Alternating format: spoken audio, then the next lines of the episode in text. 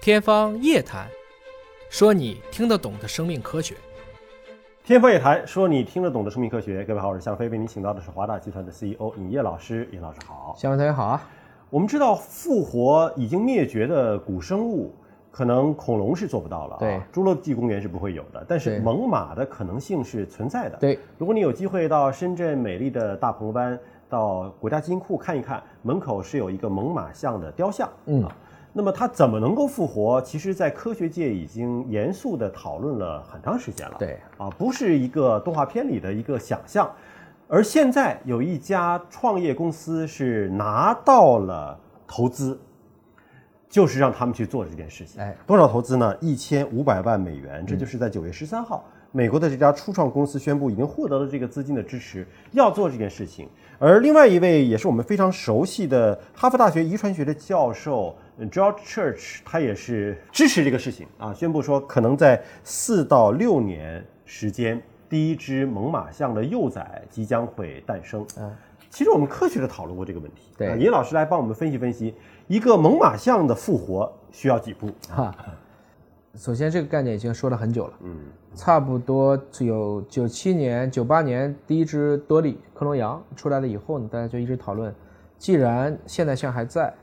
如果有一个猛犸象的活的胚胎，嗯，我们可以用克隆的技术，通过现代象的代孕把它做出来。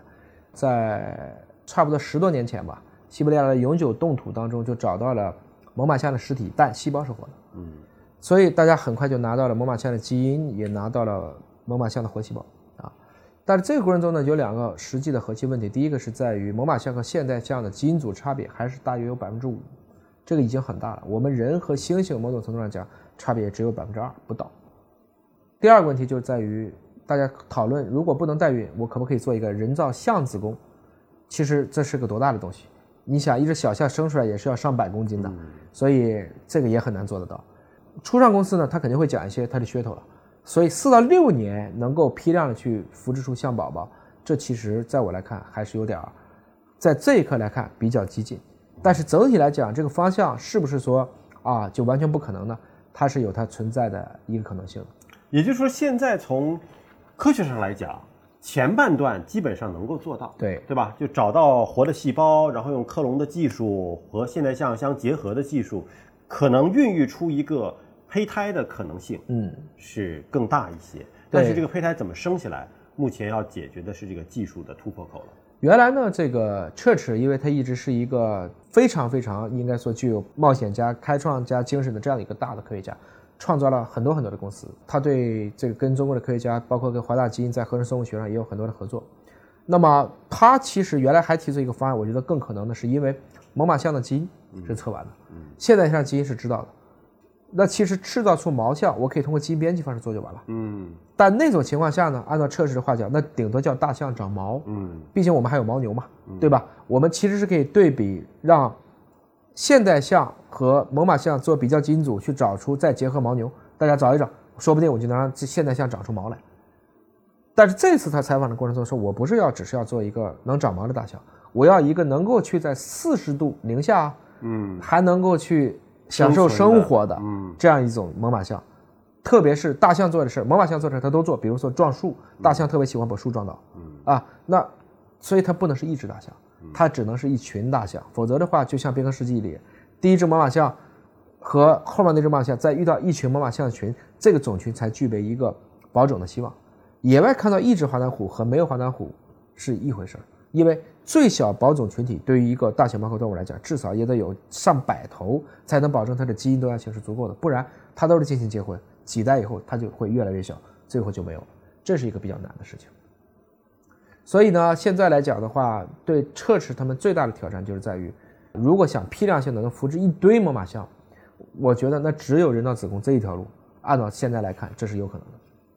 但是人造子宫，我们所了解到的情况也是在美国发生的，费城儿童医院那一例，嗯小羊，呃对吧？那一例成功了，但它并不是从一个受精卵开始，是的，它是一只早产的羊，只解在一个决人早产，对，在人造子宫里，对，早产它也得产呢、那有没有可能就是说，用现代的大象作为一个代孕的妈妈，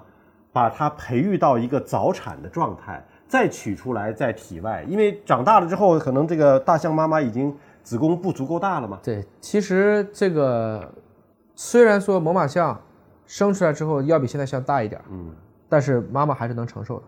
就像我们人类的代孕，你也不能说亚洲人就不能给这个人高马大的欧美人代孕，这也是有的，在美国，对吧？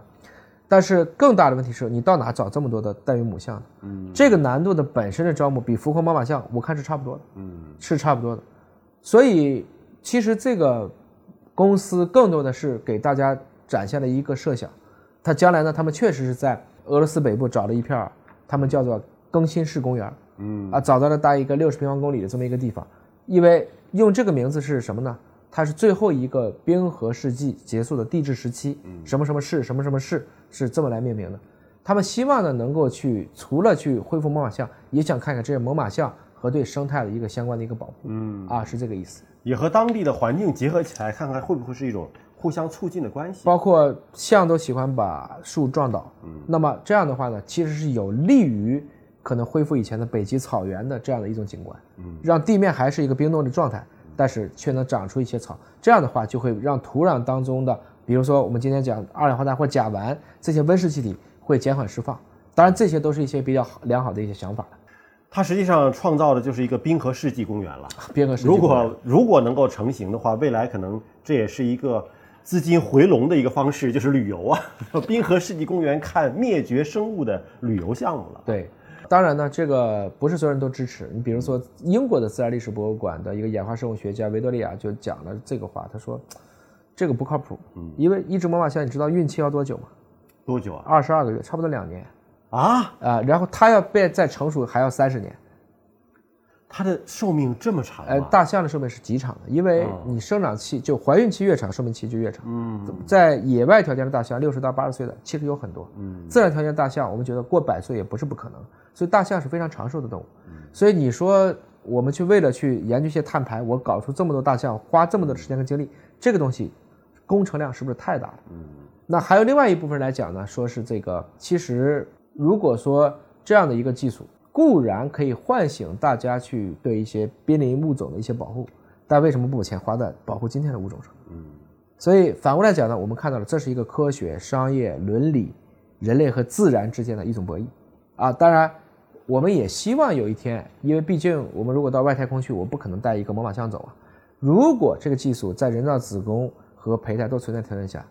我们又找到了其他的类地行星的话，这不失为一个有意义的储备技术。嗯，所以我们且用一个开放的眼光、包容的眼光去评判这个技术未来。但从这个角度来说，一千五百万美元不够啊， 这还得追加投资才行啊。其实也就一个亿是吧？哈哈，是。就这个故事讲起来，它其实未来的想象空间是很大的，但你能够可以预见到的资金投入也会是非常的大。呃，即便是资金都到位了，未来的伦理争议、争论也会一直持续下去。